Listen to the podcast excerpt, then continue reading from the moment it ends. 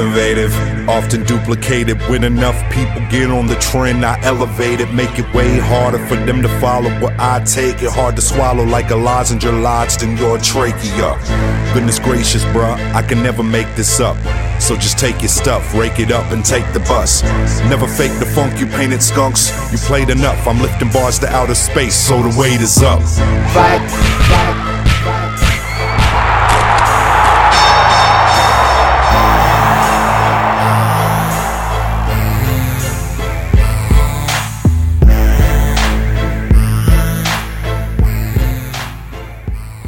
WHUP Hillsborough, center of the known world. This is the Cage Side Concussion Cast, your source for the fighting arts in the Carolinas and beyond. Happy Valentine's Day, everybody. I am Jeff Shaw, and it is February the 14th, and on this day, I have a question for you. I answered this question for myself earlier in the week. Do you know why Cupid carries a bow and arrow?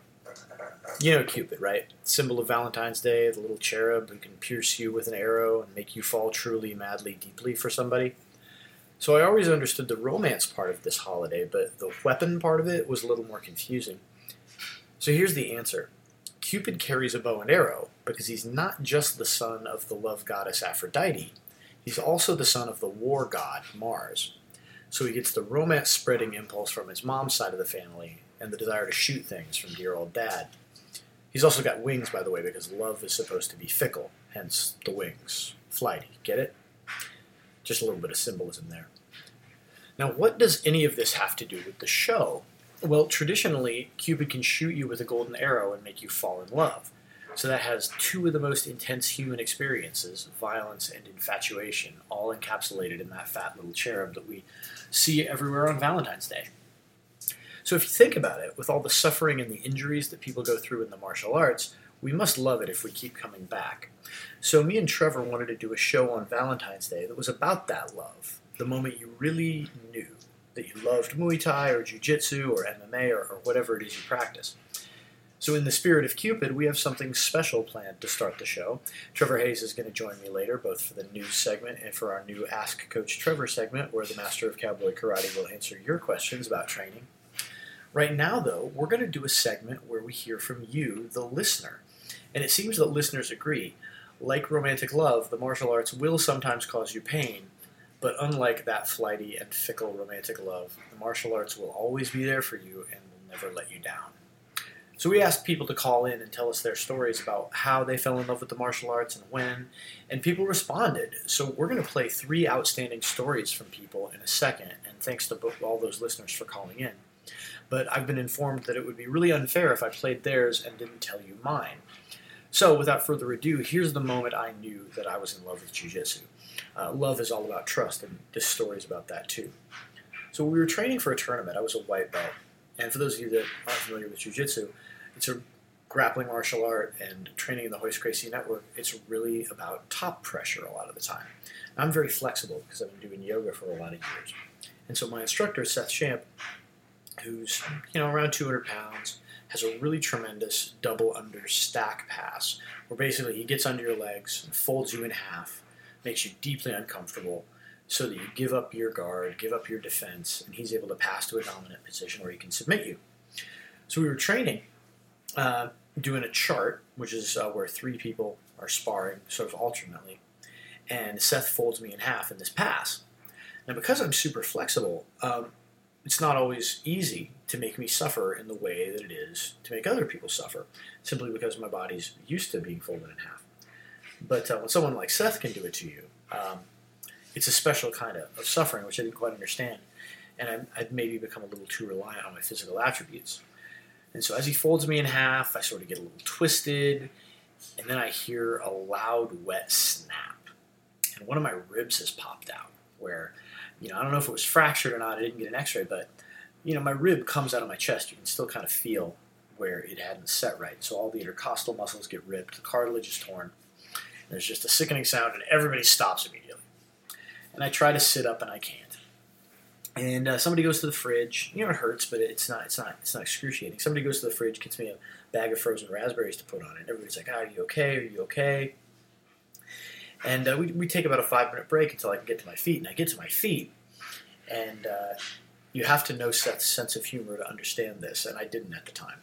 So Seth asks, "Hey man, are you all right?" And I said, "Yeah, yeah, totally. I'm, I'm fine." And he says, "Well, all right. Put your mouthpiece back in, and we're gonna finish this chart." And I put my mouthpiece back in. And immediately, of course, everyone's like, "No, no, you have a broken rib. We're not doing this again." And I probably wouldn't have actually done it, but I don't know. And it was that moment that I knew that I had fallen deeply in love with this crazy little art that we do, and that I would do just about anything to keep doing it. So that's my story. Uh, we got some incredible calls. They're way better than my story. They're calls about karate, they're calls about hapkido, they're calls about yes jujitsu, and calls about taekwondo. And we're going to hear from you right now about how those love affairs with the martial arts started. So have a listen. I promise you, Cupid would approve.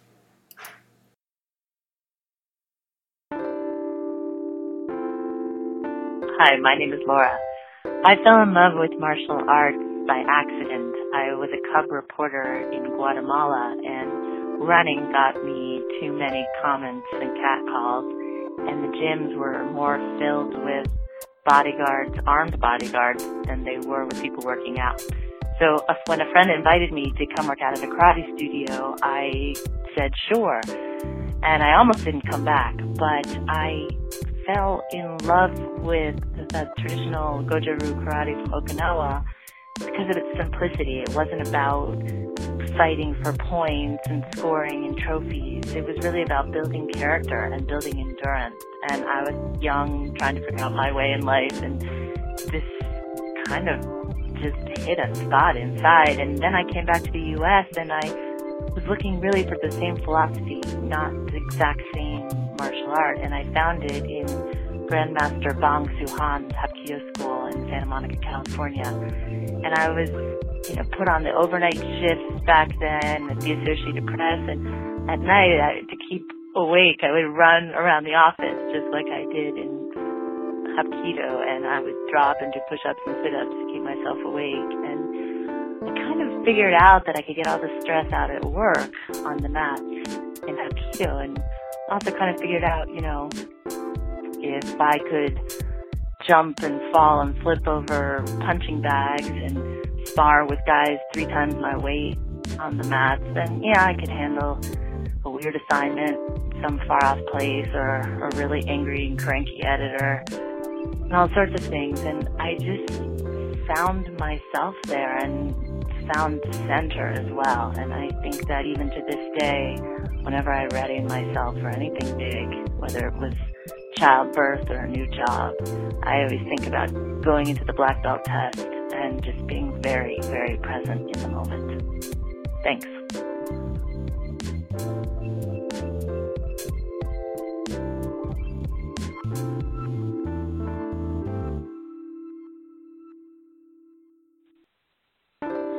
Hi, I'm Megan Katsunas. I train at Chapel Hill Gracie Jiu Jitsu, and I fell in love with Jiu Jitsu the first time I stepped on the mat. I was 34 years old. I had never done a martial art or anything more athletic than a day hike. And I thought Jiu Jitsu would be a fun hobby, a way to be active and meet new people. And not only did training surpass all of those expectations, what I discovered is that jujitsu is the best weapon I have against my anxiety disorder. An anxious mind is loud and scattered, and I'm thinking about everything all at once. But when I start rolling, especially if I'm defending, everything gets quiet and small and focused. Like, get on your side, get your elbow to the mat, frame, breathe and I'm sure I'll always struggle with my mental health, but training gives me these periodic respites, these little resets, so I can come back stronger. Happy Valentine's Day, Jiu Jitsu!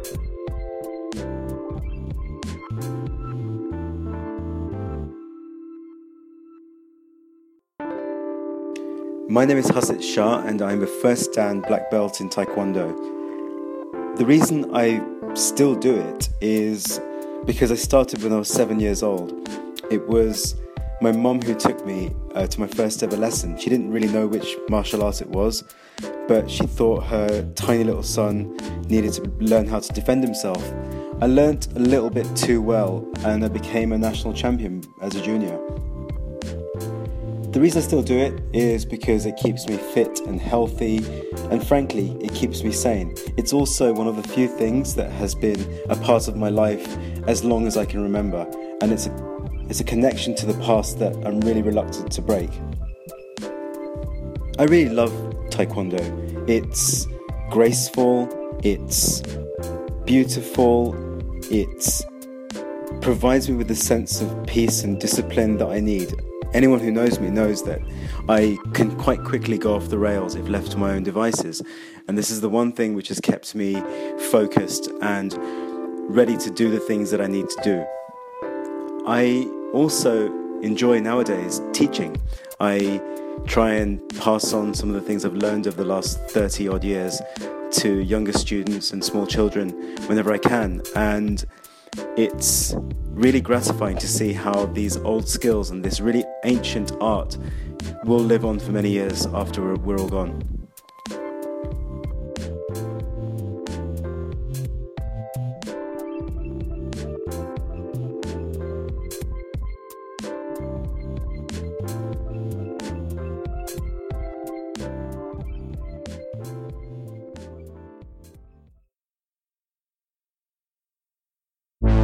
Consider myself, you know, like, oh, I do martial arts in my spare time. I'm a fighter all the time. And even if I'm not fighting, that, that 100% drives who I am as a human. It's the Cage Side Concussion Cast on WHUPFM.org. All right, folks, it's time to tackle some martial arts news from the weekend. Me and Trevor just got done uh, filming some videos, and Trevor got done teaching at Forge Fitness in Cary. But we're going to tell you about uh, the most recent news from the weekend. And if we missed anything, please let us know. We're on Twitter and Instagram at CageSide Whoop. That's CageSide WHUP. You can also get at us with the CageSide Whoop hashtag. Uh, our email is cagesidewhoop at gmail.com, and we're on Facebook at CageSide Radio. If you miss the show, you can always catch the replay at whupfm.org or on iTunes or Stitcher, where you should subscribe. And of course, all the information's on our show page. SoundCloud as well. SoundCloud That's as right, well. yeah. I, I, yeah, look, look at you uh, picking up. I remembered all something. the remembrances. Yeah, all the remembrances. So yeah, so check it out. All this information's on our show page at whupfm.org. Uh, so get at us, engage with us, and tell us what you think. Uh, so me and Trevor are going to recap some news, and we're, let's start with the ground karate instead of the, uh, the Absolutely, cowboy yeah. karate. Um, so I wanted to shout out Anthony Elbert. He's a really, really cool dude, great purple belt that we both know, really active competitor. And at the Atlanta Open, uh, which will be a couple weekends ago now, he got his first IBJJF podium performance, got a bronze medal in the adult purple belt division. yeah. Won, I think, three or four tough matches. Oh man, that's a lot for that weekend. Yeah, Yeah, it's really Yeah. difficult. Like adult purple belt is a really it's a stacked division. There are very few easy matches in those divisions, and so. Um, but Anthony's a great. Mm-hmm. There's a lot of solid gyms that that migrate to that IBJJF Open from Atlanta. Man, that's great to see that he's doing that. Yeah, and Anthony does he does really well. You know, he has done a lot of super fights, has been on Toro Cup Mm-hmm. Yeah, and yeah. such, and really trains hard. And uh, so it's great to see him have some, the success that he deserves. And uh, yeah, so congratulations to Anthony. Um, in other jiu-jitsu news, um, there's a new super fight card, uh, which is the Extreme Submission Challenge in Elizabeth City.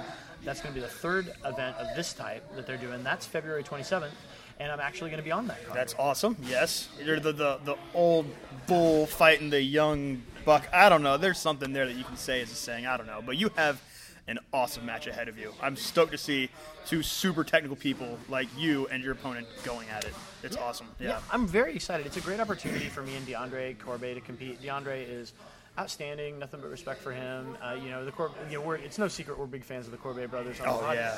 And it's shocking that you know, with as much as me and DeAndre both compete, that we've never actually competed against. Yeah, it's crazy. other. Yeah, I noticed that.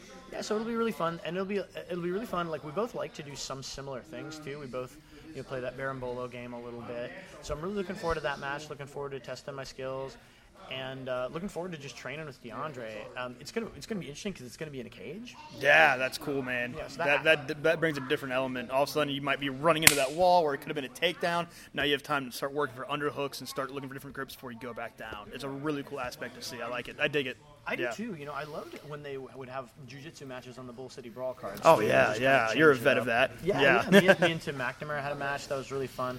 It's something I'd love to do again, and I'm, I'm, I'm looking forward to seeing it. And preview alert: we're gonna have some jujitsu in a cage on our own Concussion Cast Carnival, That's right. We are. which we'll preview for you in a bit.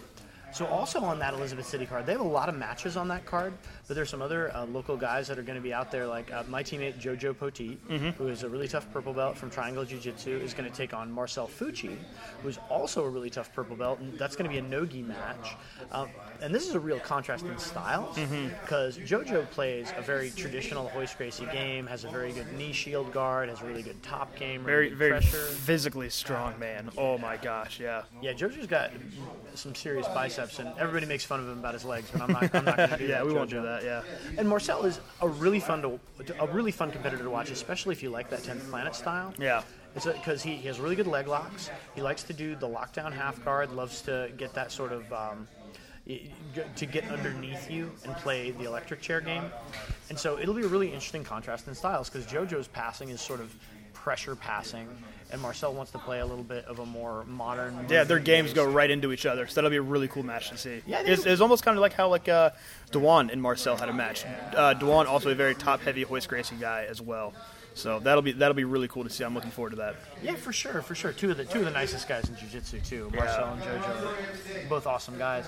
Uh, my roommate Alex Cummings is also on that card. Um, he's got a gi match. Um, I don't. I'm afraid I don't know his opponent. I've never seen him compete, but but so we're all driving out together, and that'll be fun. Spend the night in Elizabeth City. Yeah. Later, so, sir.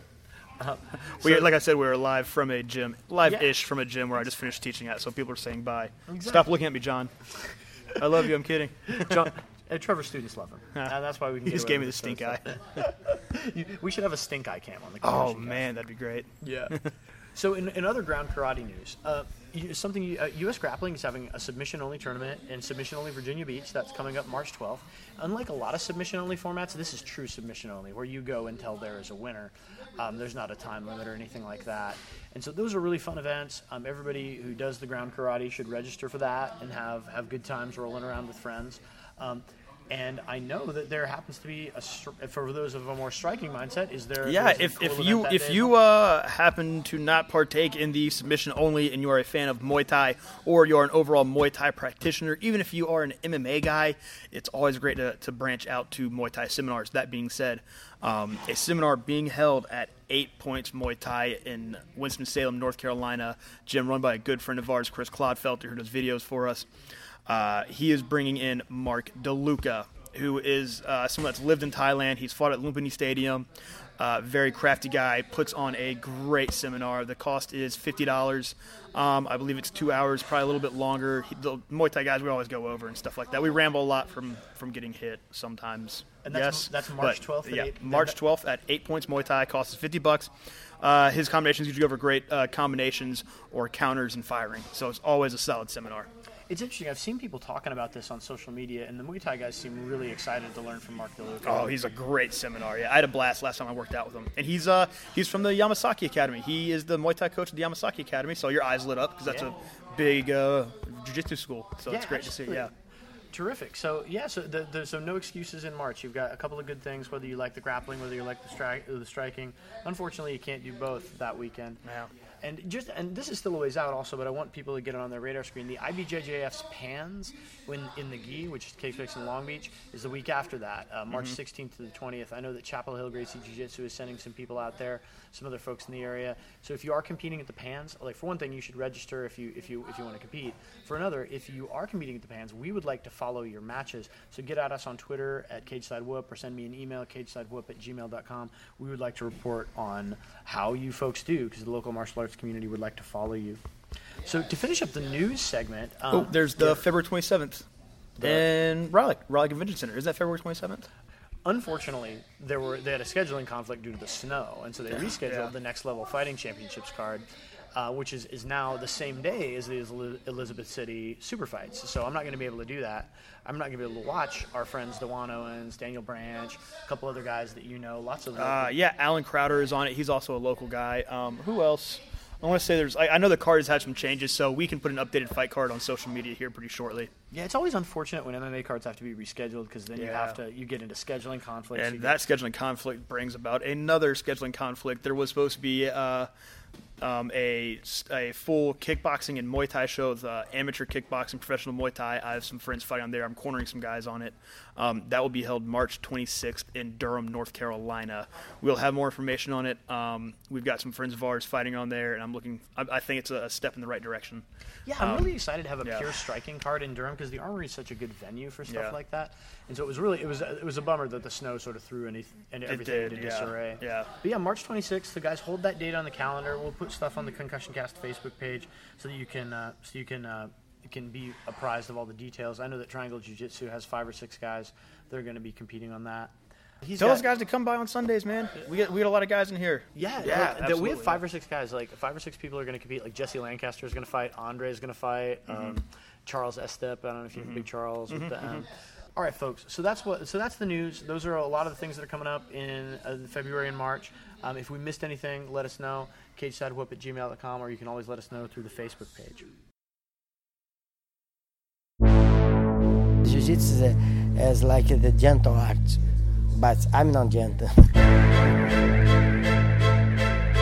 It's the Cage Side Concussion Cast on WHUPFM.org. So that was the news, folks. And uh, before we get into our next segment, I want to remind you of one thing and to hip you to another new thing that's happening.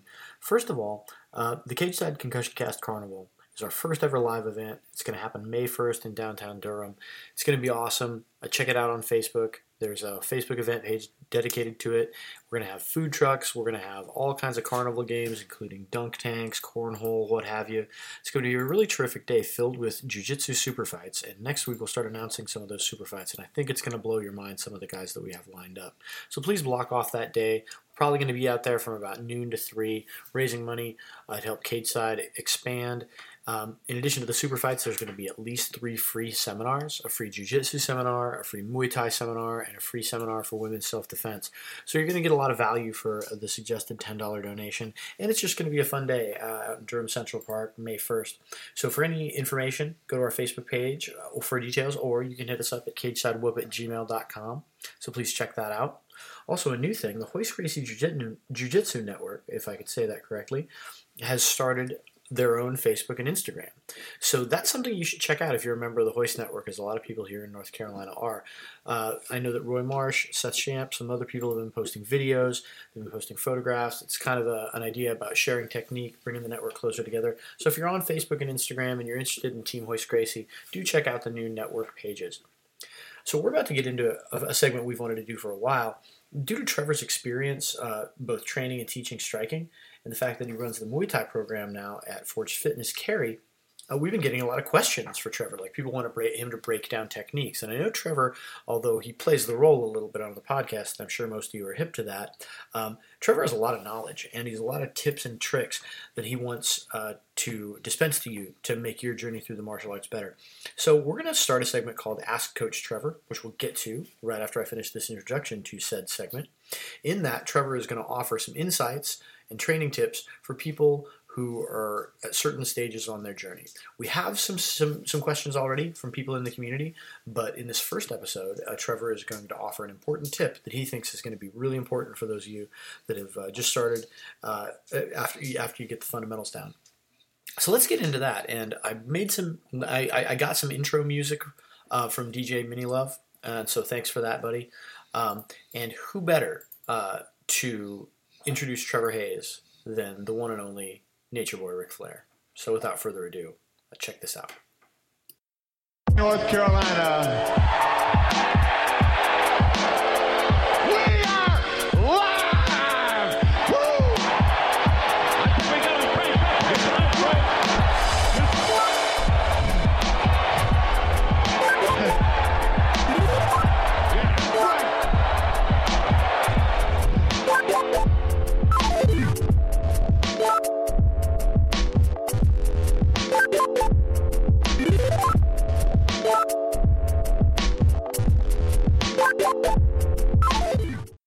All right, folks. Well, one of, one of the things that we're excited about doing on the podcast is sharing some of the technical knowledge that uh, exists and has been accrued over the years. And Trevor's done years of Muay Thai, he's done Western boxing, he's done traditional kickboxing.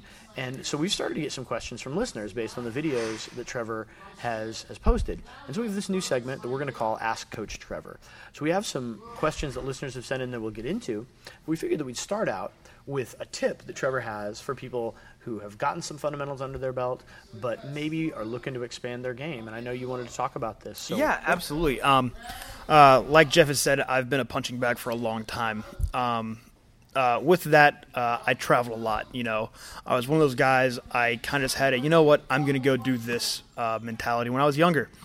Um, so when I was in my uh, late teens, early 20s, I traveled a ton. A lot of that meant sleeping in my truck, sacrificing, taking time from work.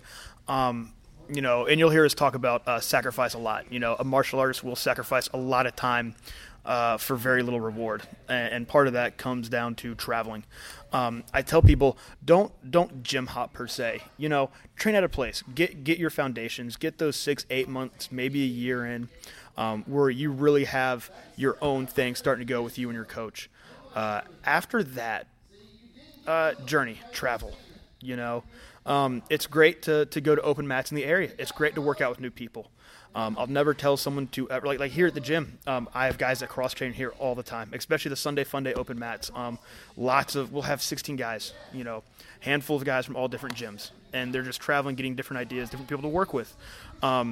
This is me rambling again. Uh, but uh, with that, when you travel, you get different views and looks and drills from other coaches. You know, no two coaches are really going to be the same. Um, you're always going to find something new. You're going to find new bodies to work with. You're going to find new um, rhythms to see, new ring work to work, ring work to work. Yeah, I said that.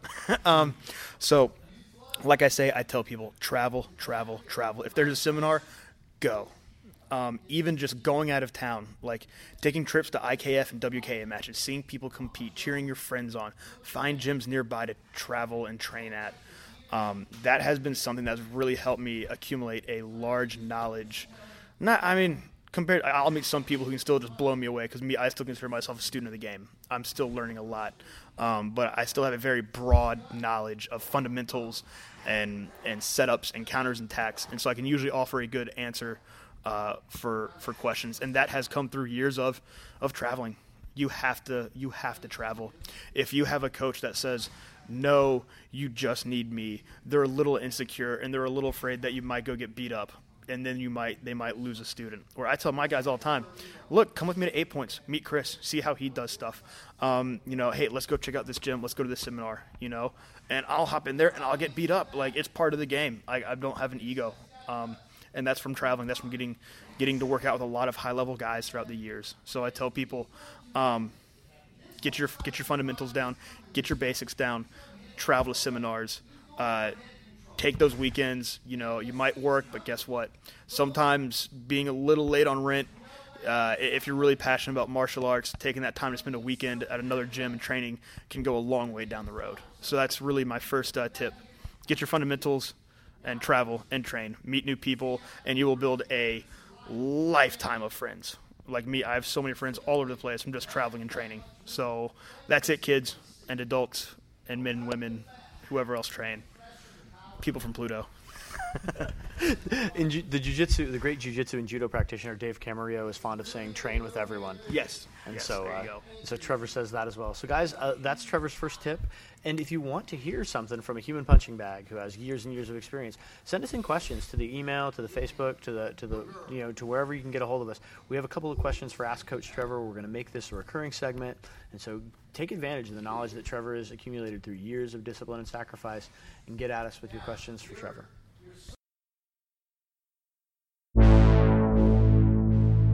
Cowboy karate. Cowboy, Cowboy karate. karate.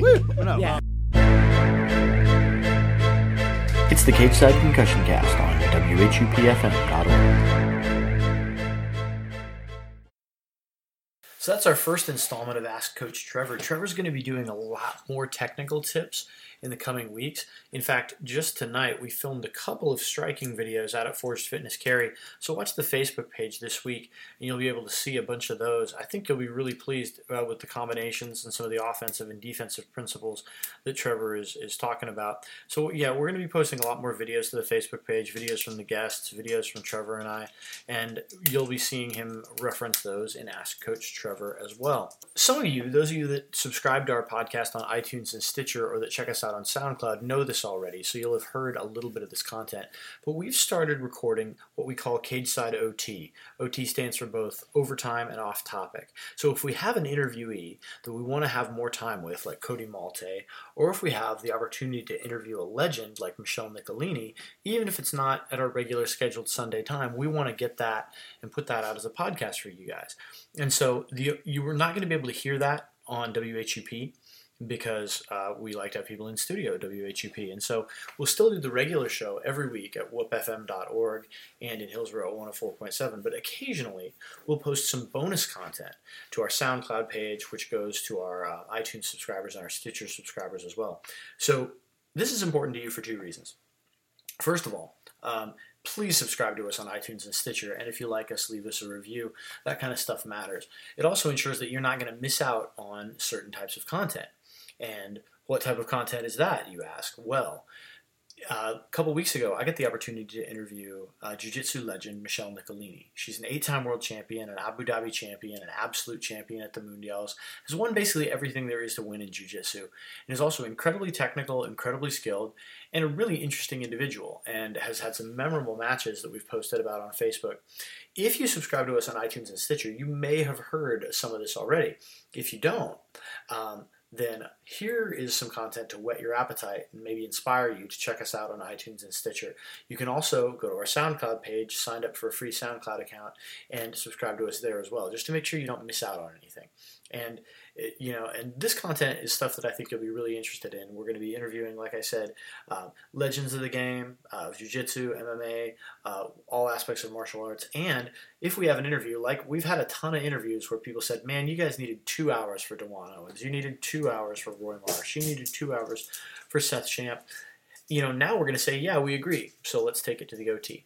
And if you want some samples of what it's like to listen to the Cage Side Concussion Cast OT, here are some excerpts from my interview with Michelle Nicolini. So, why did you start training jiu-jitsu at first? Hello, everybody. Um, I started training first because uh, I always like to fight, you know, and my mom uh, put me in a capoeira, it's like a Brazilian martial arts. And then I was practicing, I really liked it at that time. I was young, like 14. And um, I was training. I was training capoeira for four years, and then my coach he moved to another city, and I couldn't keep training. I didn't find a nice place to train, and then um, a friend of mine who was living uh, here in US, he by internet, now he said, ah, you should try jiu-jitsu. It's very fun, and he was like starting with jiu-jitsu here too. He was blue belt at that time. So then I went to Brazil. I was in Brazil and I went to a class, and then I started training and since the first day I never stopped. really like it. It was so challenge. What do you like most about jiu-jitsu? I think it is this challenge. You know, I know like a big guy could smash me or but with technique it's so nice how sometimes the strength doesn't work too much you know or doesn't make difference you know if you are intelligent if you can think about the techniques the way that you move yourself instead you move other people you know the the person that you are training. So i like because every time they block one then you have to think about the second option the third option you know about the submissions and it's hard to put all together sometimes you know especially if you're a beginner or i don't know until you have your planned game on your mind you know it's very very like uh, I felt like when I started training, people used to like beat me up a lot, and then after like couple class, you know, we start to learn a little bit more and remember the techniques a little bit more.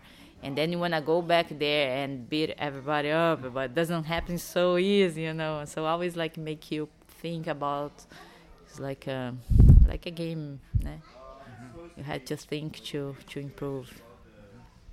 So, in terms of jiu-jitsu competition, you're one of the best ever. You're an IBJJF Hall of Famer. You've won the worlds eight times, Abu Dhabi champion. Why do you continue to compete with? It seems like you don't have anything left to prove. Mm-hmm. Is this just something you enjoy? Is why do you continue to compete after all you've won? Yeah, of course I enjoy a lot fighting. You know, uh, jiu-jitsu is like, I feel like uh, this is what I've done for the last 16 years. You know, uh, so uh, if I cannot train, it's nothing for me. You know, I stay home and uh, I'm missing something. You know, so I train every time and as I feel my body still can go, you know, I don't like I'm so lucky, thanks God, to, that I don't have any injury or anything that make me stop training. I feel good to keep going, you know, always motivate because I have to train with my girls. With my, I like to train with the the people for my club, for my team. So I feel why not compete again, you know? I still like, and people always send me so much message, you know, like ah, it's so good to see you competing, you know. So I always like motivate a lot. So I'm happy to to be on the mats all the time. If not, I wouldn't go. So you had a really memorable match in the finals of the 2014 Mundials against Tammy Musumeci, where it was a very close match. You were slightly down on points, and then you caught an arm lock in the end, and Tammy refused to tap. Do you remember f- like the feeling in that moment of like when when that happened, and what what's your memory of the end of that match? Yeah, I remember that it was first time that I fought Tammy, and I remember she she came like strong from the brown belt, and we end up doing the final and um, was losing, you know. But I was like, ah, I'm always like calm because I know I can uh, take my time and get my points. But on that fight, I was losing. I think we have one minute left, and then she did. Uh, for me, was like a mistake because when I I see the hooks on her back to hook the arm, instead she stepped back and she keep coming like on top of me and then just help me with the armbar. Um, I felt like in the moment that I had her arm, I felt when it dislocated, you know, the elbow. Uh, looked to the referee and said, uh, "It's broken." and unfortunately, he didn't stop. You know, I think they should had stopped and kept, like asked the doctor to check how was it. But and then I said, "Ah, doesn't work. I'm pulling already. It's already out. You know, so I had to do something. I was still lo- I'm still losing by points." so mm, like was so f- like couple seconds i had to realize that like to think or figure out something to to make my points work you know so then i i went on top on the sweep and feel bad well, after when i watched the the, the move the the fight again and she tried to base with the arm the arm like just you know fell down Were you surprised at that time that she didn't tap? Because I I was watching that match from the stands, and I was trying to figure out why she wasn't tapping. Were, were you surprised about that? I was very surprised, you know, but I think um, everybody remembers, of course, when Roger and Jacare they had that amazing fight in 2000, uh, I think was six. It was like 10 seconds left. Then you could hold, you know, but one minute left was a long time, you know, to fight with only one arm. So I think maybe she, I don't know if she saw the time or not, or she said after, like in the uh, interviews, that she didn't feel, you know, the adrenaline in her body was very like, um, so she didn't feel. So yeah, I'm surprised. I let go the the armbar because um like for a couple seconds came on my mind. I don't want to see blood here, you know. Uh, so I just let go and try to think uh, quickly or about some other things to do because the armbar didn't work. And you did end up mounting and winning that match for, for your eighth world championship. Eight, yeah. So, in addition to that match against Tammy, you've had some, a bunch of memorable matches against Mackenzie Dern. You've fought a lot of legends of women's jiu-jitsu. Who do you think is your toughest opponent, and what? And do you have a favorite match among those matches? Um, I think one of the toughest girl we used to to fight a lot when I do open class is Luanna Alzuguir. You know, she's really good, very like uh, technical and also strong. Always, um, we had some good fights, but she she's really good. She won many many times. Um, Bia Mesquita also is like uh, we had some fights, like good fights. Too. Uh, Mackenzie now she's like on fire, you know, and she's like uh, very very young. It's good. I like to to fight everyone. You know, I don't have like favorites. I just feel bad because sometimes there's girls that have won against me, and then they don't want to fight me again. You know, they don't give me that chance. So I'm waiting for those girls. You mentioned fighting Luana in the absolute. Like you're a smaller person, but you still fight the absolute division. Mm-hmm. Like how do you how important do you think that is for people who practice jiu-jitsu to do the absolute? Always, I think uh, we don't have enough girls in my t- my team now, or enough girls that want to do the open class uh, in the black belt division. So I go. You know, I'm already there. If I feel like going, so I go. I won in 2007. The open class was our first year uh, that the female division has the open class. It was pretty fun. And after this, we have a lot of good fights in the open. Um, because it doesn't make too much difference, you know, the open or the weight class. Of course, we train a lot with big guys in our club. Uh, unfortunately, I don't have uh, small girls to train all the time, even small guys. So yeah, we just go and have fun. You know, it's good if you know what to do against someone big and technical. Some people think that competition is very important for training jiu-jitsu, and some people train but never compete. Do you think it's important for people to compete, or do you think it's not important that, it's just important for them to train? I think f- it's part of the game, you know. If you're training for something, if you train, you wanna test yourself, you know. I think it's good for your self confidence. Is it good for your also your like um how can I say uh, I think it's just fun, you know. If you train, you go and you learn, and then you have time to practice this in a big competition. You test yourself, not only there, like not only with the technical or the strength that you have, but you test yourself how to control yourself. You know, sometimes you go and you just panic. You know, you you know what you do, but you throw out. You are shaking. You know, so as much you compete, you learn how this side too, you know, just not only about jiu-jitsu, but what if you have to talk in front a lot of people, you know? Are you do you keep your calm or whatever, you know? So jiu-jitsu like that too. When you go when I I think like that. When I go there, I have to keep my calm, you know. I had to learn to breathe good, you know, to not get exhausted after like the first 3 minutes. So you learn a lot when you compete you learn a lot. If you win, you are happy, but if you win, you have to watch again because probably you did some mistakes. It's not it's not uh, every time that you win and you are perfect, you know. And sometimes you win and you don't watch again your fights because you think you did all good, but if you watch, you're gonna see no, but maybe this and that could be better if I change, you know. So I I think you just learn a lot if you compete with yourself, with people, with your team. You know, you find the support. It's good.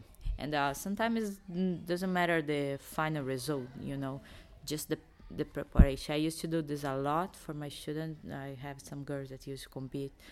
I don't mind if they win or lose. Of course, as a coach, as a friend, you know, I want my girls to win all the time. But if they lose, I like that they change some time of their life to focus on the competition for example you know.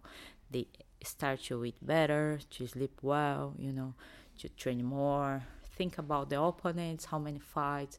So this is very important for for me for like as a coach you know. I like to see how they prepare.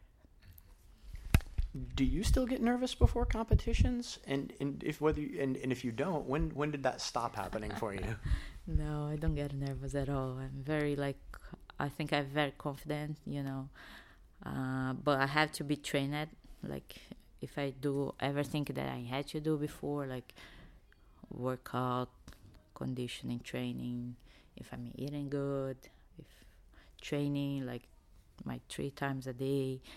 So then I I go there and my mind the only thing that I keep is I train more than everybody here, you know.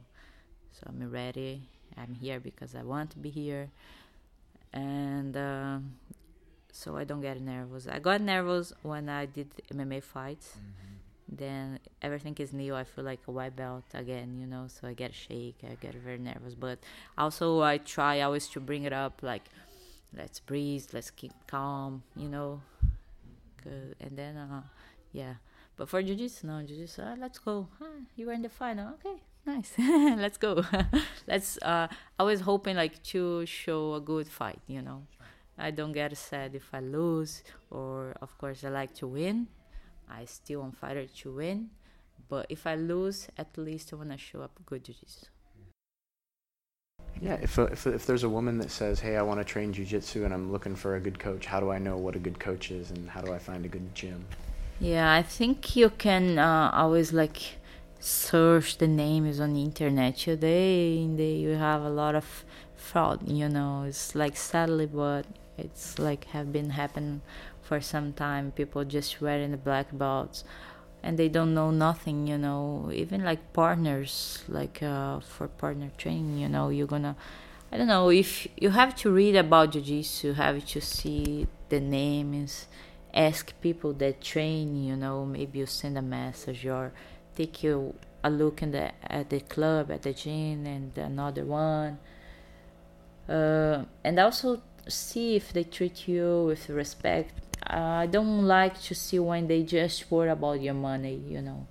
You can pay whatever but if you are not happy there for sure you're not going to stay and they must call you and ask why you're not going to the class you know what made you stop training here if they worry about you is because maybe they are good. They are not just taking your money. Mm, if they yellow on yell on you also is not good. Some people they are crazy you know.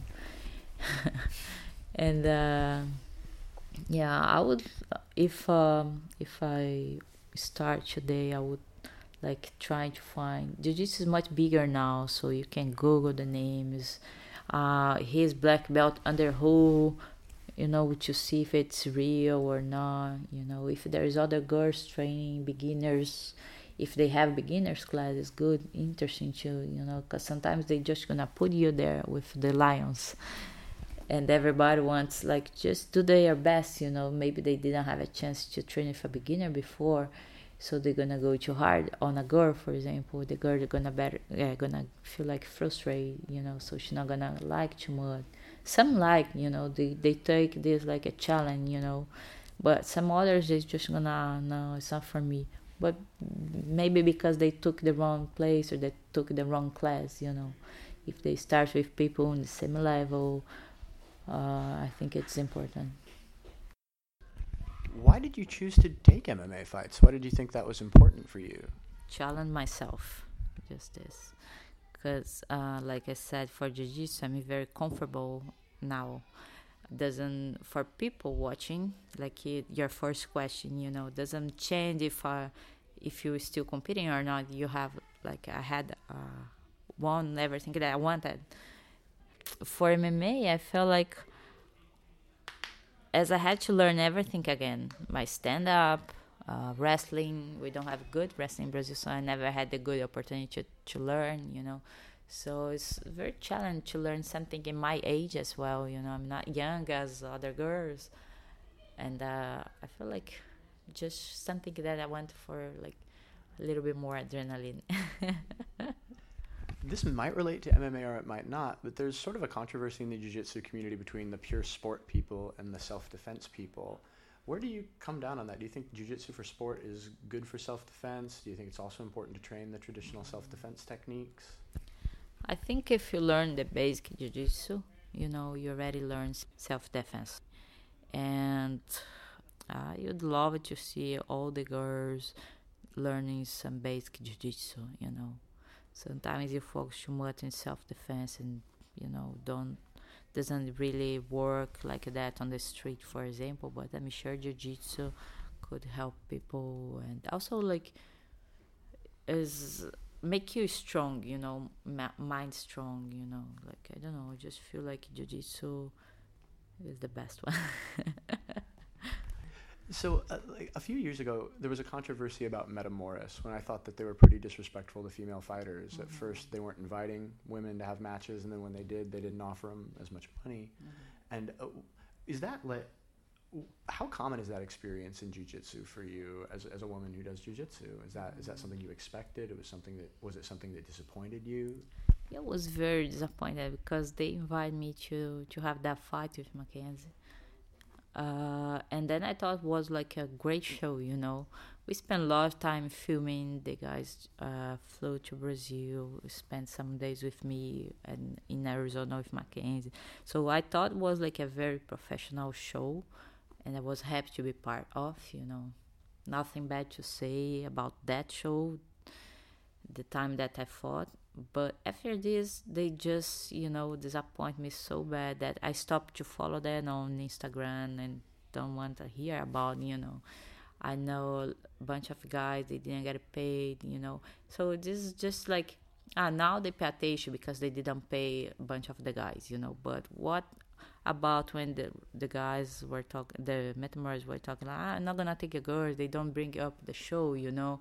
They don't put money on the show. What else you know while i think they they start disrespect us a lot when they oh, not on metamoris but all the shows that don't put at least one MMA, uh, female fight you know. I think it's very disrespect we are here we are like so brave fighting for a, a small space you know a small spot on the media.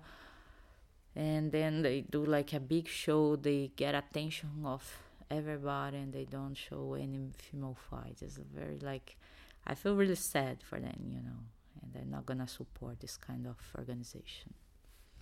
What was your experience like with Polaris? You had at least one fight with them, right? I had I had two. The last one I lost to Gezary, and a very fast fight. Uh, but they are really good. They the show is growing. Last edition was um, in October, yeah, last year. And I really like this kind of show. You know, they they invite not only famous people right now, but back in the day when, the, like uh, in the last edition, we had Shaolin, we had Robson Moura, you know. So they try to mix a little bit the old generation with the youngs. So I like I like Polaris a lot. They are very respectful with the athletes. Um, the show is like funny. The people are funny there. Like very, I like to be part of that show. What What were your early days training in Brazil like compared to training now? What's the biggest difference between training in Brazil and training here now? Now I'm here for like uh, for some traveling. I'm not training for a competition, so uh, actually here in Charleston, I was training twice a day and lift weight. But if if I'm teaching, it's different than if I'm training for a competition. In Brazil, I just focus on my training. I don't teach. I used to teach uh, like private class or stuff like that, but the last few months I wasn't teaching, just training. So I think the intensity of the training changes a lot. You know, when you are teaching or when you are getting ready for a competition, you push a little bit more. Of course, you're gonna work on your issues or. Um, so I train in Brazil. I start working out in the morning. Then I have almost two hours of jiu-jitsu. Then I have a break to rest and another hour of jiu-jitsu, another hour of jiu-jitsu. Yeah, we do a lot in Brazil, much more than when I'm in travel. So that's why before the competitions, the big tournaments, I have to have my base or in Brazil or now in um, Long Beach with Leozinho, Checkmat. And so either one I I stay for like at least two months and then I can focus only in one competition. You've been really generous with your time, and I really appreciate it. So I'm wondering if, if you have a favorite jujitsu story that you want to leave us with, anything from the old days or just a, a fun thing that happened that you think is one of your favorite moments in jujitsu. I have a lot of good memories of jiu-jitsu, of course.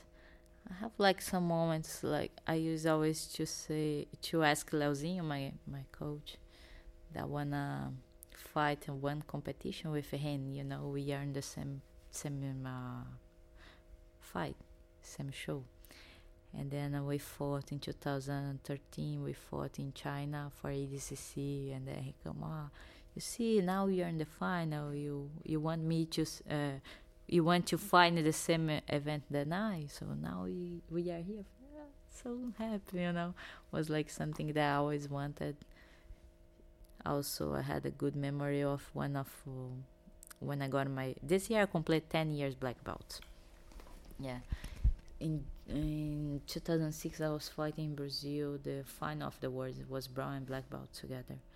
And I was losing for a black belt. She got me in a choke and I don't know how, but I looked out and I saw like and uh, back in the day was Brasa team were very very big and they are all like singing and getting crazy because uh, the match was very close and then she put me in a choke and then I looked at them and it gave me some like something that I had to escape from that choke. So I escaped and then I got the gore, I think in a triangle and I won the, my first world champ as a, I was brown but the brown and black belts together was very very good memory too. And a lot of things when you like travel a lot for competitions, everything happens. It's like always like good to be around people. They are so fun. Before competition, everybody looks like serious, and after people relax a little bit more. You know, I think I never had problem with uh, anybody in jiu-jitsu. I like everybody. Girls that have fight, you know, it's good, good life. So that was Michelle Nicolini, jiu-jitsu legend, all-time rock star. Um, those are the type of people that we're seeking to get interviews with here on the Concussion Cast and on the Concussion Cast OT. So to be sure that you don't miss anything, subscribe to us on iTunes or Stitcher. And I think we have, you know, I don't want to give away anything quite yet, but we have an interview with a legend coming up that's going to surprise you. So that's the show. We hope you got a lot out of our Valentine's Day show. I sure enjoyed having people call in and tell me their stories of martial arts. We want to do more of that in the future.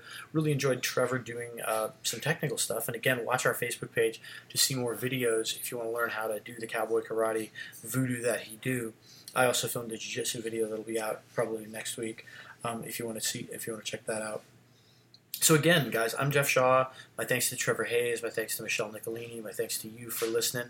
We have a really exciting guest next week, which is going to be February 21st. That's Tony Caceres, who has Lucas Lepri Morrisville. He has a school out here, is an incredibly competitive brown belt, does a lot of tremendous uh, competitions, is one of the nicest guys in local jiu-jitsu. And I think if you haven't watched Tony compete, or if you haven't learned from him, then you don't quite know how interesting he is and how good he is. So that's something that we will seek to rectify next week with our interview with Tony. In the meantime, uh, we're going to let Tune in the Real Law play us out. Thank you once again for listening. I am Jeff Shaw. This is the Cage Side Concussion Cast. Uh, we'll see you all next week.